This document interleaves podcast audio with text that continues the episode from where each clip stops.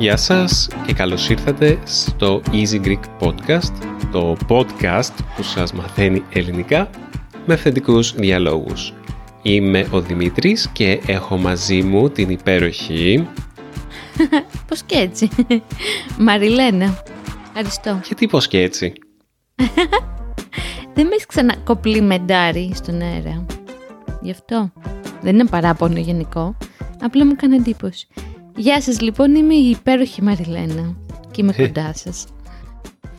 Τι κάνεις Μαριλού, πώς ε, είναι η διάθεσή σου σήμερα; Αχ, είναι ωραία διάθεση γιατί ε, εμένα μου αρέσει πάρα πολύ βροχή, οπότε έβρεξε πάρα πολύ, παραέβρεξε βέβαια, σε σημείο που πλημμύρισε η Αθήνα, αλλά απόλαυσα τον καιρό δύο ημέρες. Εντάξει, το καλό είναι ότι δεν υπήρχαν μεγάλες καταστροφές, απλά έτσι λιγάκι αναστατώθηκε η πόλη, οπότε μου άρεσε το mood, το ευχαριστήθηκα και είμαι χαρούμενη γιατί πήραμε με το Δημήτρη σήμερα ένα τέλειο ηχοσύστημα στο καινούριο μας σπίτι, οπότε θα μας ακούμε με πάρα πολύ καλό ήχο. Όχι, δεν θα μας ακούμε, μάλλον θα ακούμε μουσική. Ε, οπότε είμαι χαρούμενη. Γενικά είμαι καλά αυτή την περίοδο. Εσύ; Ήθελα να πω για, το, για τη βροχή που ανέφερες πριν, ότι διάβασα πως η εικόνα του λεωφορείου που είναι σαν τον Τιτανικό έγραψε το, έστειλε ένας φίλος μου πριν λίγο ένα άρθρο από το κουλούρι για όσους δεν ξέρετε τι είναι το κουλούρι που φαντάζομαι θα είναι αρκετοί από εσάς. Το κουλούρι είναι σαν το ελληνικό The Onion που είναι μια αμερικάνικη, ένα αμερικάνικο website που είναι σαν εφημερίδα που δημοσιεύει σαρκαστικά νέα, ψεύτικα νέα που όμως ε, κοροϊδεύουν μια κατάσταση ή κάποιο πρόσωπο. Και το κουλούρι ανέβασε για χτες, για την, για μεγάλη βροχή που έγινε. Ε, μια στιγμή να το διαβάσω ακριβώς όπως μου το έστειλε. Ο τίτλος του άρθρου είναι συγκλονιστικό. Δεν σταμάτησε να παίζει μουσική μέχρι να βυθιστεί η ορχήστρα του λεωφορείου Α1. Πολύ κακό. Είναι, ε, ναι, είναι μια φωτογραφία που έχει κάνει το γύρο του διαδικτύου ενός λεωφορείου που έχει πραγματικά, το νερό έχει φτάσει μέχρι μισό μέτρο κάτω από την ε, φωτεινή επιγραφή που γράφει τη διαδρομή, ας πούμε, και τον αριθμό του λεωφορείου. Οπότε σε κάποια σημεία η πλημμύρα χτες στην, ε, στην Αθήνα ήταν πρωτοφανής, θα έλεγα. Νομίζω δεν το έχω ξαναζήσει. Ναι, κοίτα, ναι. φαίνεται λίγο περίεργο. Συγγνώμη που σε διακόπτω να λέω Α, είμαι χαρούμενη γιατί και έγινε αυτός ο χαμός. Αλλά ναι, ήταν κάτι, δεν ξέρω, ε, έτσι πολύ μοναδικό και πολύ υπερβατικό μπορώ να πω αυτή τη βροχή. Τέλος πάντων, επειδή δεν θα μιλήσουμε την κλιματική αλλαγή, μην τους μπερδεύουμε, γενικά εγώ κρατώ ότι είμαι καλά. Έτσι. Ήθελα να πω και εγώ για τη διάθεσή μου.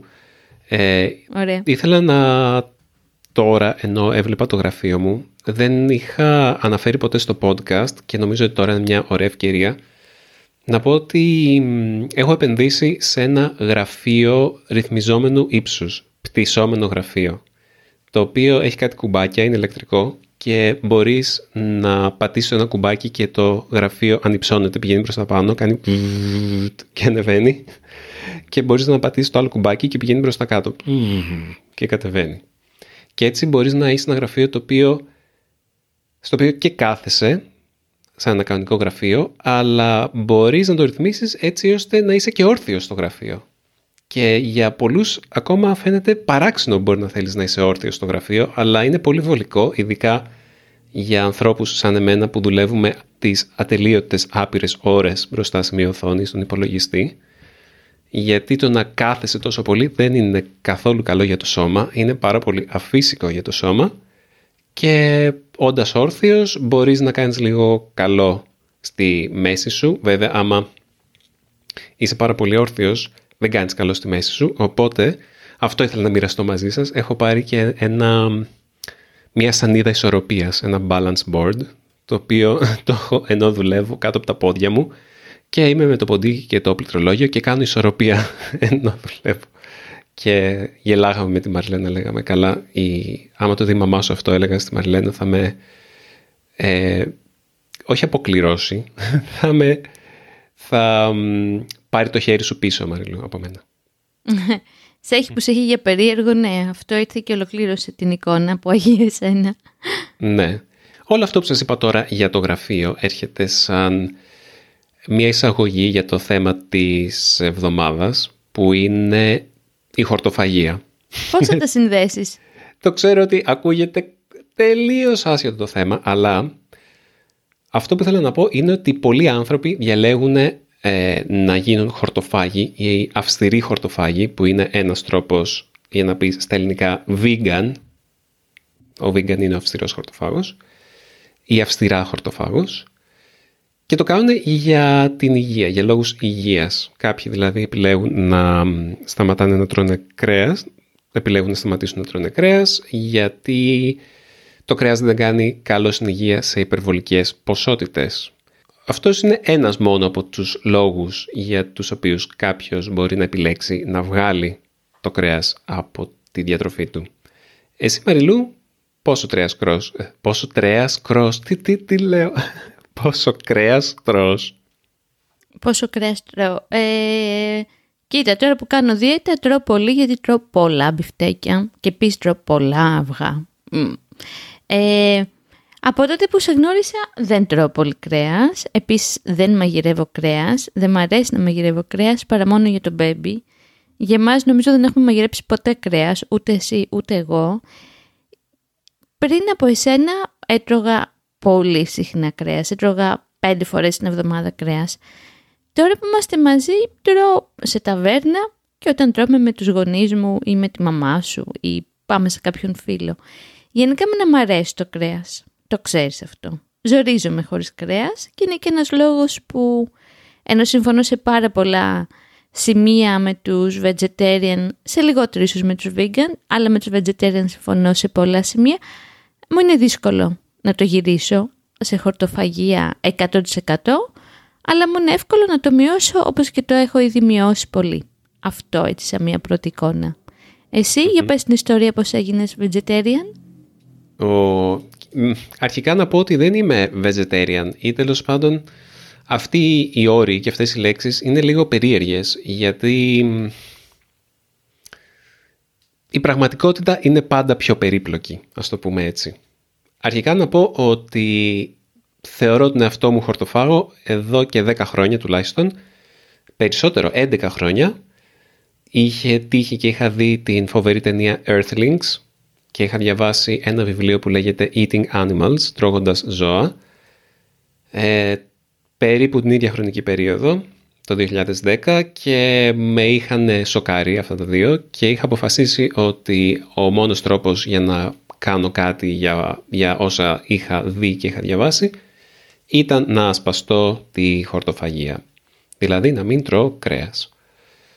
Περνώντας τα χρόνια και μετά από διάφορες εμπειρίες που είχα συζητώντας με φίλους μου ή σε καταστάσεις όπου οι φίλοι μου μπορώ να θυμηθώ μία συγκεκριμένη κατάσταση όπου ένας φίλος μου είχε παραγγείλει σουβλάκια και εγώ του είχα πει μην παραγγείλεις σουβλάκια γιατί είναι κρέας, είναι κακό. Είχαμε μπει σε μια τέτοια συζήτηση.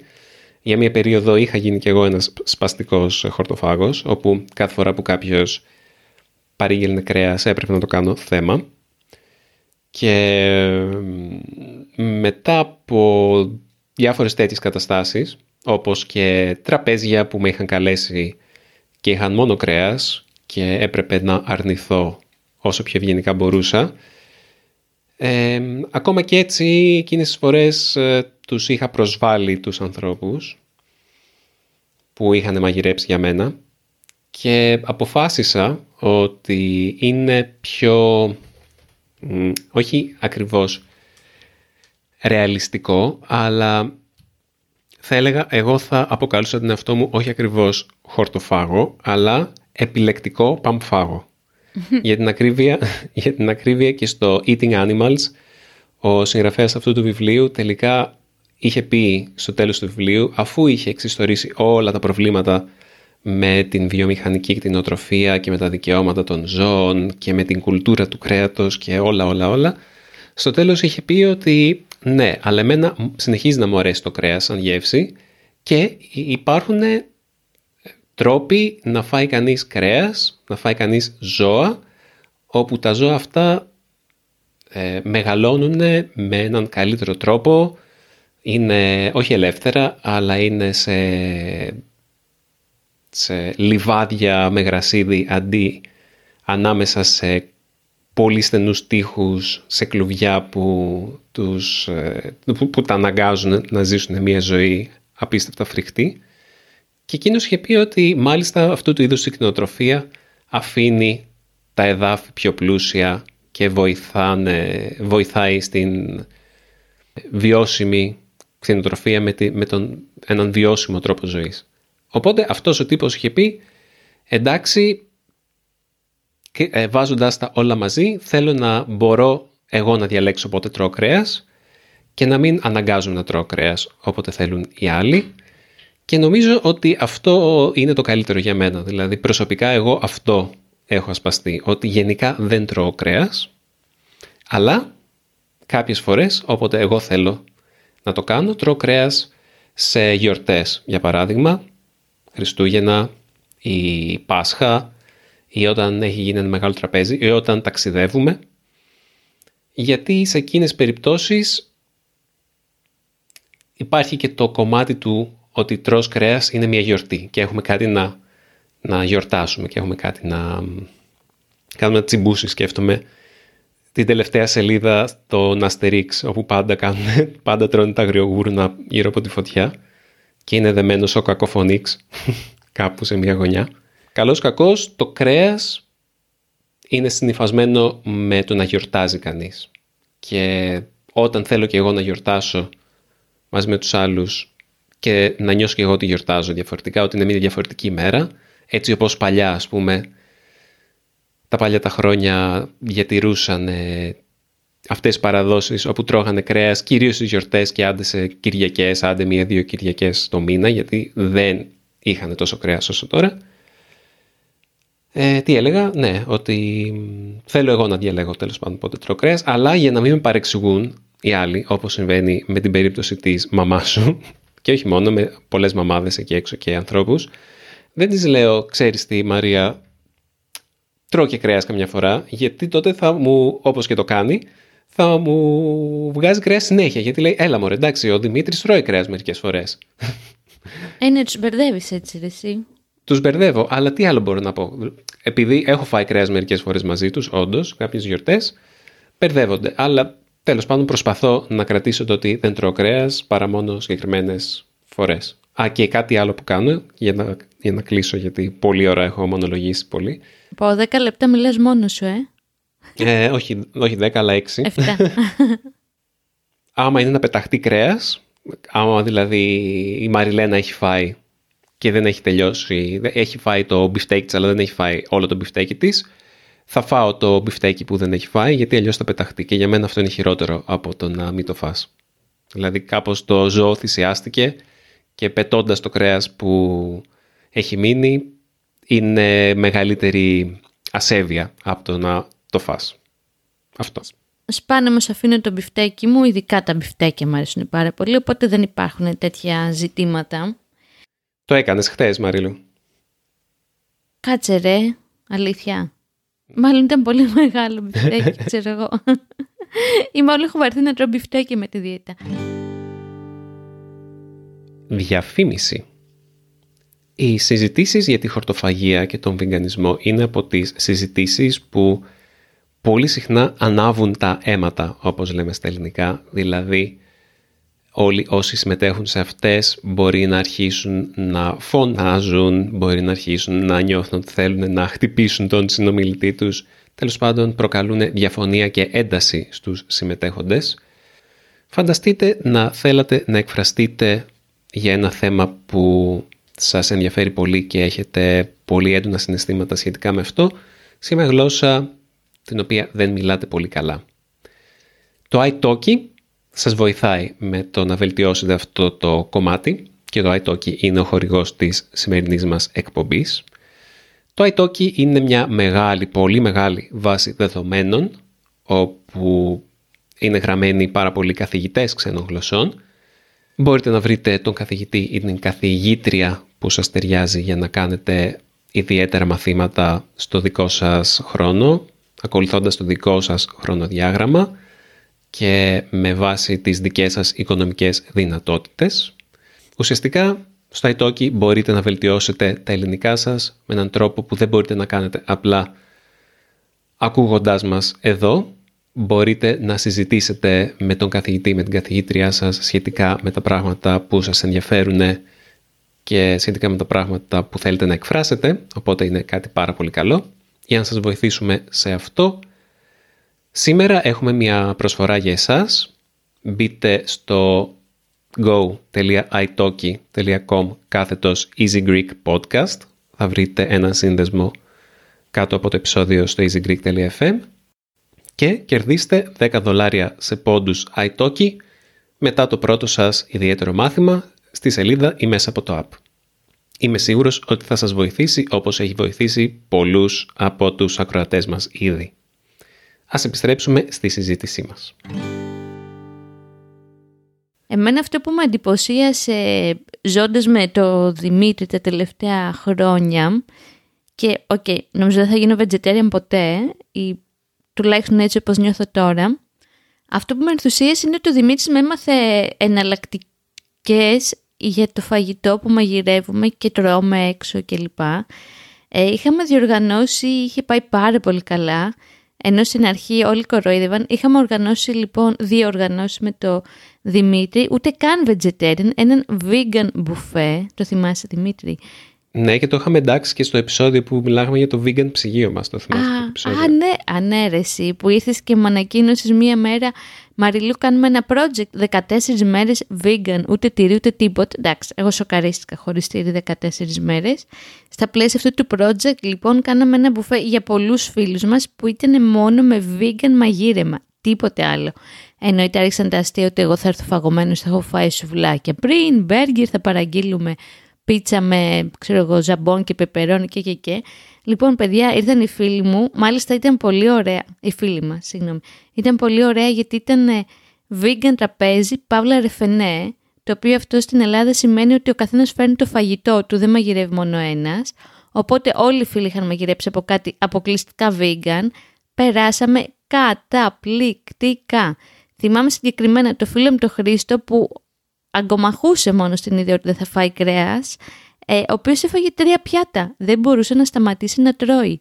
Οπότε ένα πράγμα που μου αρέσει όντως ο Δημήτρης vegetarian και γενικά έτσι να παρακολουθώ vegetarian εκπομπές μαγειρικής στην τηλεόραση είναι οι επιλογές που έχεις αν και λίγο διαφωνώ με το plant-based κρέας και δεν ξέρω εγώ τι πέρα από ότι δεν μπορώ να το φάω γιατί έχω αλλεργία σε κάποια συστατικά εγώ με τις απόψεις ότι δεν είναι ανάγκη αν είσαι vegetarian να φας και καλά burger vegetarian. OK, okay, θα το φας και αυτό, θα φας και το σουβλάκι του vegetarian, αλλά έχεις χίλιες δύο εναλλακτικές. Δηλαδή, εμένα η προσωπική... Περίμενε Μαριλού, ε, απλά να σου πω ότι πολύ συχνά αυτές οι επιλογές είναι για παρέες όπου βγαίνουν για σουβλάκια οι φίλοι σου και εγώ και εγώ δεν θέλω να φάω κρέας, αλλά όλοι τρώτε σουβλάκια, εγώ θα φάω.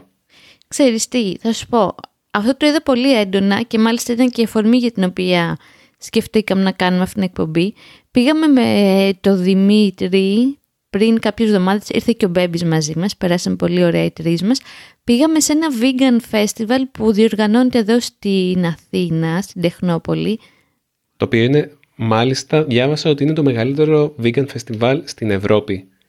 Εντάξει, τρομερό πολύ... αυτό. Πολύ εντυπωσιακό. Ε, περίμενα να δω πόσοι πήγανε, να το κοιτάξω λίγο. Πάρα πολύ. Είχε πάρα πολύ κόσμο. Ταν, ταν. Εγώ θα μιλήσω μέχρι να το βρεις. Ήθελα να πω ότι είχε τόσο κόσμο που πρώτη φορά φοβήθηκα ότι θα κολλήσω COVID σε ανοιχτό χώρο. Και δεν ήταν όλοι vegetarian ή vegan. Εγώ δεν είμαι. Πήγα έτσι γιατί... για τη φάση. Το βρήκες. OK, okay, ήταν κάποιες, κάποιες δεκάδες χιλιάδες άνθρωποι που επισκέφτηκαν αυτό το φεστιβάλ. Δεν μπορώ να βρω τα ακριβή νούμερα, κάπου το βρήκα.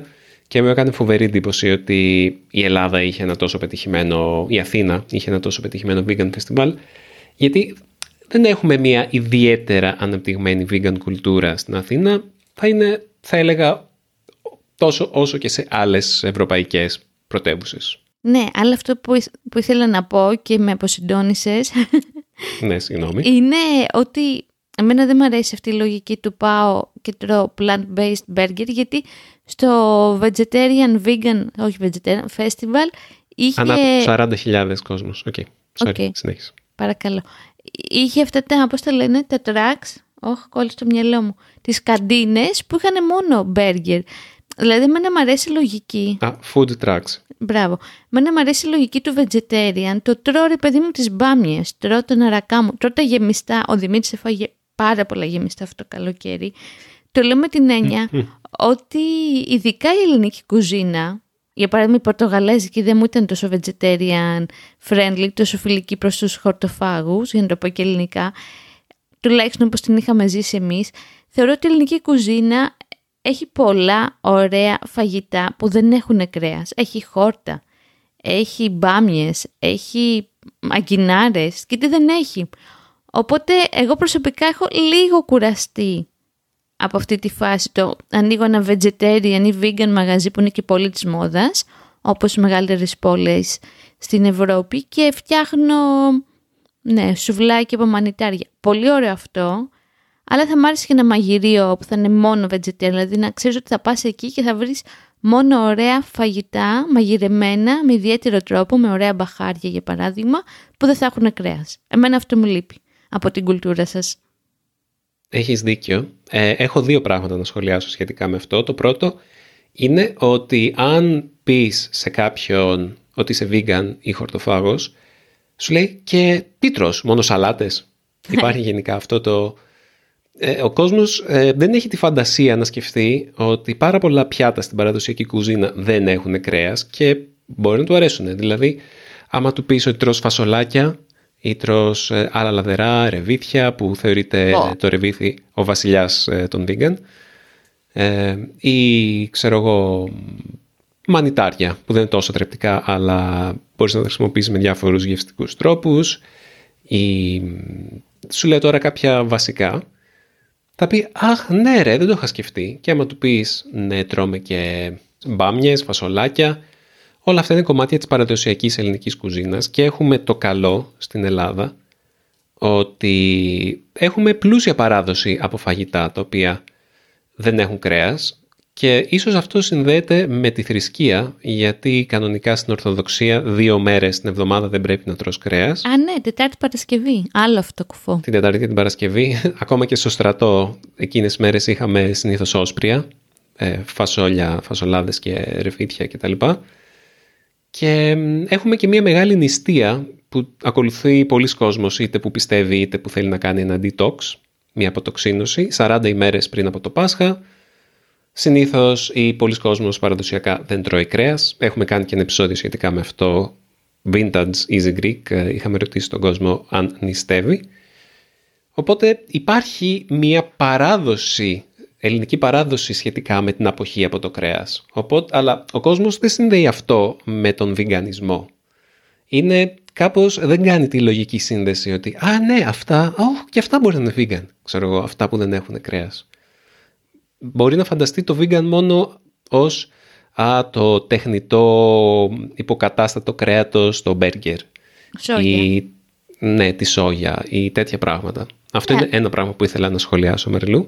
Ναι, αλλά σε αυτό έχει πολύ μεγάλη, ένα πολύ μεγάλο μέρη ευθύνης το τι σερβίρεται και έξω τα vegan και vegetarian μαγαζιά. Ναι, και το δεύτερο, το δεύτερο που ήθελα να σχολιάσω είναι ότι το, ο βιγκανισμός έχει, είναι πολύ μεγαλύτερη έννοια από ότι απλά το φαγητό. Δηλαδή, αυτό είναι κάτι που δεν καταλαβαίνει πολλοί κόσμος σχετικά με την προέλευση του βιγκανισμού, είναι ότι είναι κάτι το πολιτικό και εστιάζεται στα δικαιώματα των ζώων.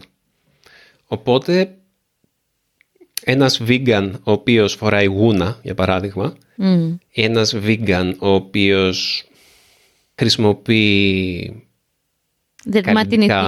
καλλιντικά, χρησιμοποιεί καλλιντικά τα οποία έχουν δοκιμαστεί σε ζώα ή, έχει, ή πηγαίνει σε τσίρκο, λέω εγώ τώρα, ή έχει κατοικίδια τα οποία τους φέρεται με έναν συγκεκριμένο τρόπο ή μπορεί να έχει σκυλιά που να τα Εντάξει, υπάρχουν και αυτοί που προσπαθούν να κάνουν vegan τους σκύλους τους. Δεν θα πάμε σε αυτό, άστο καλύτερα. αλλά μπορεί να, να, να φέρεται άσχημα στα ζώα του. Είναι έννοιες ε, αντικρουόμενες. Δεν μπορεί ένας vegan να τα κάνει όλα αυτά. Είναι μια ομπρέλα από πεπιθήσεις και συμπεριφορές που προωθεί ο βιγκανισμός και είναι δηλαδή το πρόβλημα ας πούμε, με τον βιγκανισμό, αν και τώρα την να αλλάξει αυτό όσο περνάνε τα χρόνια, γιατί έχουν κάπως, έχει γίνει mainstream και όταν κάτι γίνεται mainstream χάνει την αυστηρή ιδεολογία του. Οι αρχές είναι ότι με κάθε τρόπο προσπαθούμε να, να υπερασπιστούμε τα δικαιώματα των ζώων και τα, τα ζώα είναι φίλοι μας και τα ζώα είναι εισάξια ή ίσα με τους ανθρώπους και υπάρχουν και κάποιοι vegan οι οποίοι είναι πάρα πολύ επιθετικοί σχετικά με αυτό. Πάρα πολύ. Αλλά από την άλλη νομίζω ότι δεν έχει να κάνει με το ότι α, κάποιος είναι vegan οπότε το κάνει έτσι. Έχει να κάνει με το υπάρχουν άνθρωποι που απλά ε, οτιδήποτε κάνουν το κάνουν με αυτόν τον τρόπο. Γιατί υπάρχουν, ξέρω και κομμουνιστές που είναι έτσι για παράδειγμα. Ή ξέρω και θρήσκους ανθρώπους που είναι έτσι. Ε, είναι, έχει να κάνει με το δόγμα και το πόσο ανοιχτός άνθρωπος είσαι είτε στον αντίλογο, είτε στη συζήτηση, στη διαφωνία.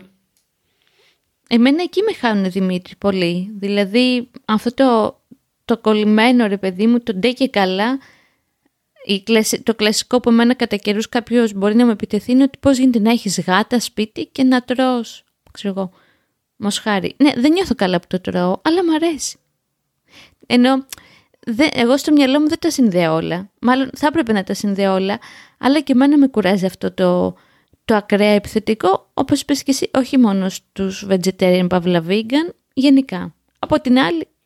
Εγώ είμαι λίγο πιο πραγματιστής και πιο διπλωμάτης σε αυτά τα πράγματα και κάπου είχα διαβάσει κάτι που μου άρεσε πάρα πολύ που έλεγε ότι αν, αν όλοι τρώγαμε το μισό κρέας, όλος ο κόσμος του πλανήτη, θα ήταν σαν η μισή από εμάς να είχαμε γίνει ξαφνικά vegan. Ωραία, μου αρέσει αυτό. Το κρατάω για κλείσιμο αυτό, σαν συμβουλή. ναι, αυτό είναι για μένα μία, είναι κάτι το οποίο μπορείς να εφαρμόσεις στην καθημερινότητά σου να, και να, σαν, άμα είσαι vegan ή άμα είσαι vegetarian, αυτό, εγώ προσπα, αυτό προσπαθώ να κάνω εγώ. Δεν προσπαθώ να πείσω τους άλλους ανθρώπους να γίνουν vegan με το ζόρι γιατί νιώθουν τύψεις ή γιατί αν δεν το κάνουν είναι κακοί άνθρωποι και τα λοιπά όπως κάνουν πολλοί άλλοι vegan ή άνθρωποι που ενδιαφέρονται για το περιβάλλον και για τα δικαιώματα των ζώων. Νομίζω ότι σιγά σιγά βάζοντάς τους λίγο λίγο στο πνεύμα, δηλαδή ξεκινώντας λέγοντάς τους «ΟΚ, το μισό κρέας, άμα τρως το μισό κρέας από αυτό που τρως τώρα, είναι πολύ, μια πολύ καλή κίνηση. Μετά, άμα τους πεις αν τρως κρέας μία φορά την εβδομάδα, αυτό είναι ακόμα καλύτερο. Και σιγά σιγά Νομίζω ότι είναι το, αυτό, που, που, αυτό που πανικοβάλλει πάρα πολύ τους ανθρώπους είναι να τους πεις ότι ξέρεις τι, για να είσαι ηθικός πρέπει να σταματήσεις να κάνεις τα πράγματα που σου αρέσουν τώρα και για πάντα. Και αυτό είναι, είναι μια πρόταση που πολύ δύσκολα μπορεί να αποδεχτεί ο άλλος άμα δεν είναι έτοιμος. Και οι τύψεις, οι ενοχές, οι τύψεις και οι ενοχές είναι πολύ λιγότερο αποτελεσματικό όπλο από ότι το να να δείξεις στους άλλους ότι μπορείς να είσαι vegan και να είσαι χαρούμενος και να είσαι φιλόξενος και να μαγειρεύεις όμορφα και πολύ γευστικά πιάτα χωρίς ε, κρέας και χωρίς γαλακτοκομικά και τα οποία μου αρέσουν πάρα πολύ τα γαλακτοκομικά παρεμπιπτόντως και φτιάχνω και φύρι στο σπίτι οπότε δύσκολο. Και χωρίς αυγά. Το θέμα είναι να κάνεις τους άλλους να νιώθουν ωραία όντας κοντά σε ένα vegan και όχι ενοχές. Γιατί αυτό δεν πιάνει ποτέ. Μακροπρόθεσμα. Ναι, νομίζω και οι δύο πλευρές πολλές φορές φέρονται χαζά, δηλαδή και οι vegan, παύλα vegetarian μπορεί να γίνουν πολύ σπαστικοί και πρίχτιδες και δεν ξέρω τι. Και αυτοί που τρώνε κρέας πρέπει να σταματήσουν αυτό το ηλίθιο αστείο έλα ρε φίλε και τι τρως δηλαδή άμα δεν τρως bacon ή το αγαπημένο μου κότο bacon που είχε πει ένας φίλος μου ρε Μαριλού τρώμε γουρούνι το οποίο γύρω γύρω του έχουν τη λέξη ένα κοτόπουλο έκτοτε δεν έφαγα ποτέ ξανά στη ζωή μου κότο bacon Δηλαδή, το ναι, αντίθετο. Κότο μπέικον. Τρώμε γουρούνι το γύρω... Κοτόπουλο με γύρω-γύρω γουρούνι. Α, δεν θυμάμαι, έχω χρόνια να φάω. Να έχεις δίκιο, δεν γίνεται διαφορετικά. Ε, το λέω με την έννοια ότι ας τα βρούμε παιδιά, ο καθένας σας φάει ό,τι αγαπάει, ό,τι γουστάρει. Είναι καλό να ακούμε τους άλλους, τα ωφέλη από τη διατροφή τους. Ε, εγώ ζορίστηκα όταν έκανα 15 μέρες νηστεία και στην ένατη δέκατη μέρα άρχισα λίγο να λιγουρεύω με τα σουβλάκια. Τα πήγα όμως καλά, 15 μέρες είναι πολύ ωραία. Μακάρι να μπορούσα να το κάνω, γιατί μου αρέσει η φιλοσοφία και για το αποτύπωμα το οικολογικό και για το σεβασμό στα ζώα και για διάφορους άλλους λόγους. Δεν ξέρω, δεν είμαι έτοιμη να το κόψω τελείως. Έχω καταφέρει και το έχω μειώσει στο 70% μπορώ να πω από τότε που ζούμε μαζί. Γιατί μαγειρεύει και εξαιρετικά ινδικό κουνουπίδι με κάρι, γάλα καρύδας και κάσιους. Οπότε είναι ένας λόγος κάποιος να γίνει vegetarian ή τουλάχιστον να μειώσει το κρέας. Αυτό είχα εγώ να καταθέσω για κλείσιμο της σημερινής εκπομπής. Εγώ θα σας κάνω ως ε, η πρόταση της εβδομάδας από εμένα για σας. Είναι το Greek Vegan, το περιοδικό, όπου μπορείτε να εξασκήσετε τα ελληνικά σας διαβάζοντας θέματα τα οποία έχουν να κάνουν με το βιγκανισμό και να μάθετε πράγματα και για αυτή τη φιλοσοφία από κοντά. Λοιπόν, κάπου εδώ κλείνει το επεισόδιό μας. Μην ξεχνάτε ότι λατρεύουμε να μας στέλνετε μηνύματα, email, να μας ε, αφήνετε σχόλια κάτω από τα επεισόδια του podcast. Αυτό μπορείτε να το κάνετε στο easygreek.fm και email μπορείτε να μας στείλετε στο podcast παπάκι easypavlagreek.org ε, Παρατηρήσεις, απορίες, απλά στείλτε μας ένα γεια, όλα μας αρέσουν και θα σας απαντήσουμε, είναι το μόνο σίγουρο. Μαριλού. Ευχαριστούμε πάρα πολύ που μας ακούσατε, ευχαριστούμε που ήσασταν κοντά μας για άλλη μια φορά. Καλή συνέχεια σε όλους από εμένα. Τα λέμε πάρα πολύ σύντομα. Γεια χαρά.